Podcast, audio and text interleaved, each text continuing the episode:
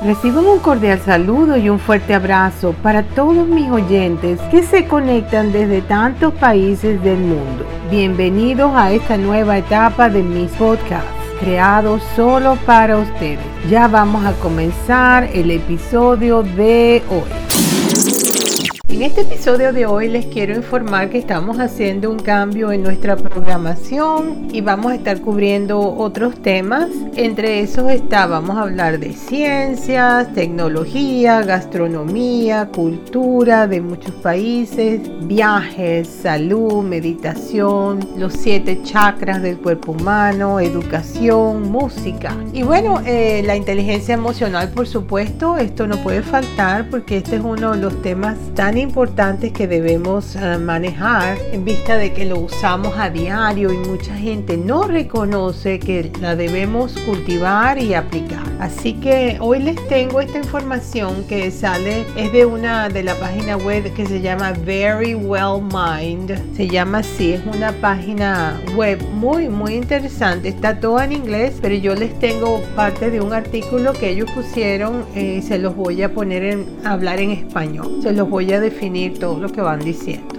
Bueno, entonces se trata así, eh, dice, ¿cómo usar la inteligencia emocional? Dice, la inteligencia emocional se puede utilizar de muchas maneras diferentes en tu vida diaria. Algunas formas diferentes de practicar la inteligencia emocional incluyen ser capaz de aceptar la crítica y la responsabilidad. Esto es muy importante, que nosotros cuando nos critiquen o nos digan algo, no nos pongamos bravos, sino que lo podemos aceptar y analizar para ver si en realidad es algo que nosotros debemos mejorar o, o simplemente no venía al caso. Pero debemos siempre considerar lo que se nos dice. Ser capaz de seguir adelante después de cometer un error. Es muy importante esto porque los errores son como escalones que nos ayudan a aprender qué dirección vamos a ir tomando en la vida o en nuestros proyectos. Ser capaz de decir no cuando es necesario. Hay muchas personas que le tienen terror a la palabra no y simplemente fueron acostumbrados así desde chiquito que a todo decían que sí, que sí, para complacer a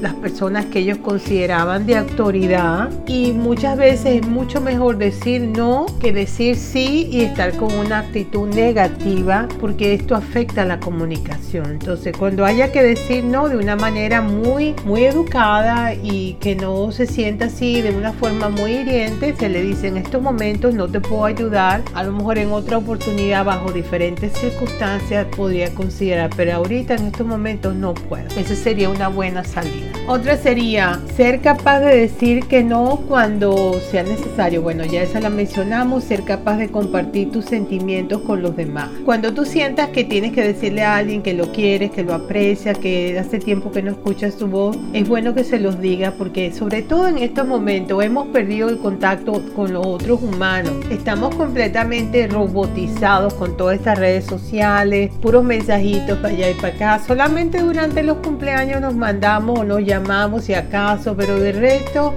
mensajes van para allá y para acá. Estamos igual que los jóvenes, igual que los, milenios, los estos que nacieron, todas estas generaciones que han nacido, estamos idénticos que ellos, igualitos. Entonces, ser capaz de resolver los problemas de forma que funcionen para todos. Claro, cuando tengamos que resolver un problema, tenemos que ver la manera de que la solución de este problema no nos convenga solamente a nosotros, sino que las demás personas involucradas también vean que ellos están siendo beneficiados. Debemos pensar en función del grupo, lo que le conviene al grupo interactuando en el que estamos solucionando y hacérselo ver. ¿Qué parte positiva tiene cada uno de ellos? Otra sería tener empatía con los demás. Siempre, siempre debemos ponernos en los zapatos de las demás personas. Cuando alguien de repente está enfurecido y nos trata mal o nos dice cosas que de repente eh, no queremos escuchar, muchas veces tenemos que calmarnos y decir, yo no voy a reaccionar ante esto porque esta persona no sé por lo que está pasando. Puede ser una reacción que no tenga nada que ver con nosotros, sino de algo,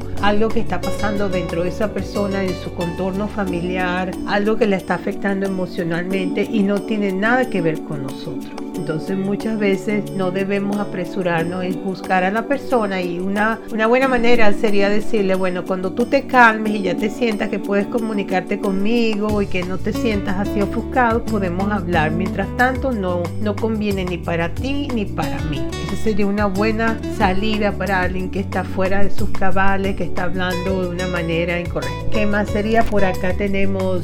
Um, tener una gran capacidad de escuchar. Es muy importante cuando estamos con alguien que nos está contando algo, dejar que esa persona se exprese y no interrumpirlo, dejar que o interrumpirla. Esa persona tiene mucho que decir y si lo estamos interrumpiendo está perdiendo el hilo de lo que va a decir. Entonces hay que escucharlo, analizar cada palabra y no solamente hay que escucharlo, hay que estudiar el lenguaje corporal de esa persona porque el lenguaje corporal nos dice muchísimo, mucho más que el lenguaje verbal. Dice, ah, saber, uh, saber por qué haces las cosas que haces. Bueno, cuando estamos emprendiendo algo tenemos que tener claro que estamos haciendo algo por un motivo. Entonces, si el motivo que tenemos no es lo suficiente fuerte para que nos sirva como motor, pues esa no es la, esa no es la dirección. Tenemos que sentirnos con mucha pasión de querer hacer lo que estamos haciendo y así es como vamos a, a poder hacerlo de la mejor manera. No, juzgar a los demás es esencial. No podemos estar juzgando a las personas sin saber qué les. Por ejemplo, vamos a ponerte un ejemplo. Alguien que tú le has mandado varios mensajes durante una semana y esa persona, en distintos mensajes que le has mandado de diferentes cosas y esa persona no responde y no responde. Lo primero que tendemos a pensar es que ah, esa persona ya no quiere ser nuestro amigo, esa persona ya no le intereso, esa persona ya se puso brava conmigo, ¿qué No estar equilibrando, sino pensando, bueno, de repente tiene algún problema personal y eh, ni siquiera se quiere meter en, en las redes sociales, no quiere ver las aplicaciones porque está ofuscado o ofuscada y eso no, por lo general no es lo que pensamos, pensamos otra cosa. Entonces, lo mejor es no juzgar a los demás y esperar a que las aguas bajen y podamos comunicar. La inteligencia emocional es esencial para una buena comunicación interpersonal. Algunos expertos creen que esta capacidad es más importante para determinar el éxito en la vida que el coeficiente intelectual. Afortunadamente hay cosas que se pueden hacer para reforzar su propia inteligencia social y emocional. Entender las emociones puede ser la clave para mejorar las relaciones, el bienestar y las habilidades de la comunicación. Esto es muy cierto. Porque vamos a suponer, yo estoy encargada de la oficina de recursos humanos y tengo una persona frente a mí y no solamente yo voy a evaluar cuál es su hoja de vida, qué ha hecho, todo eso, sino que, ah, el currículo, todo muy bien, excelentes notas, las universidades, la experiencia, pero ¿cómo sé yo que esta persona puede trabajar en equipo? ¿Cómo sé yo que esta persona no me va a crear problemas porque no se comunica efectivamente? Entonces, independientemente de lo buena que pueda ser calificada, con experiencia, todas las buenas notas, todos los exámenes que pasó, una cosa es pasar exámenes y sacar buenas notas y graduarse con honores y otra cosa es la práctica para lo que se estudió, poner en práctica lo que estudiaste. Son dos cosas muy distintas. Yo conozco personas que tienen excelentes notas, excelentes títulos y en la práctica son un desastre. Y mucho de eso tiene que ver con la inteligencia emocional, conflictos interpersonales que impiden que esa persona pueda desarrollarse como un ente completo. Entonces es muy importante hoy en día, hasta más, que tanto tiene esta persona de inteligencia emocional que de inteligencia coeficiente intelectual. Entonces por eso es que debemos cultivarla y, y bueno, hasta hoy yo creo que estamos llegando al final de este episodio y los dejo donde quiera que se encuentren, de día, de noche, de tarde, de madrugada y será hasta el próximo episodio. Chao.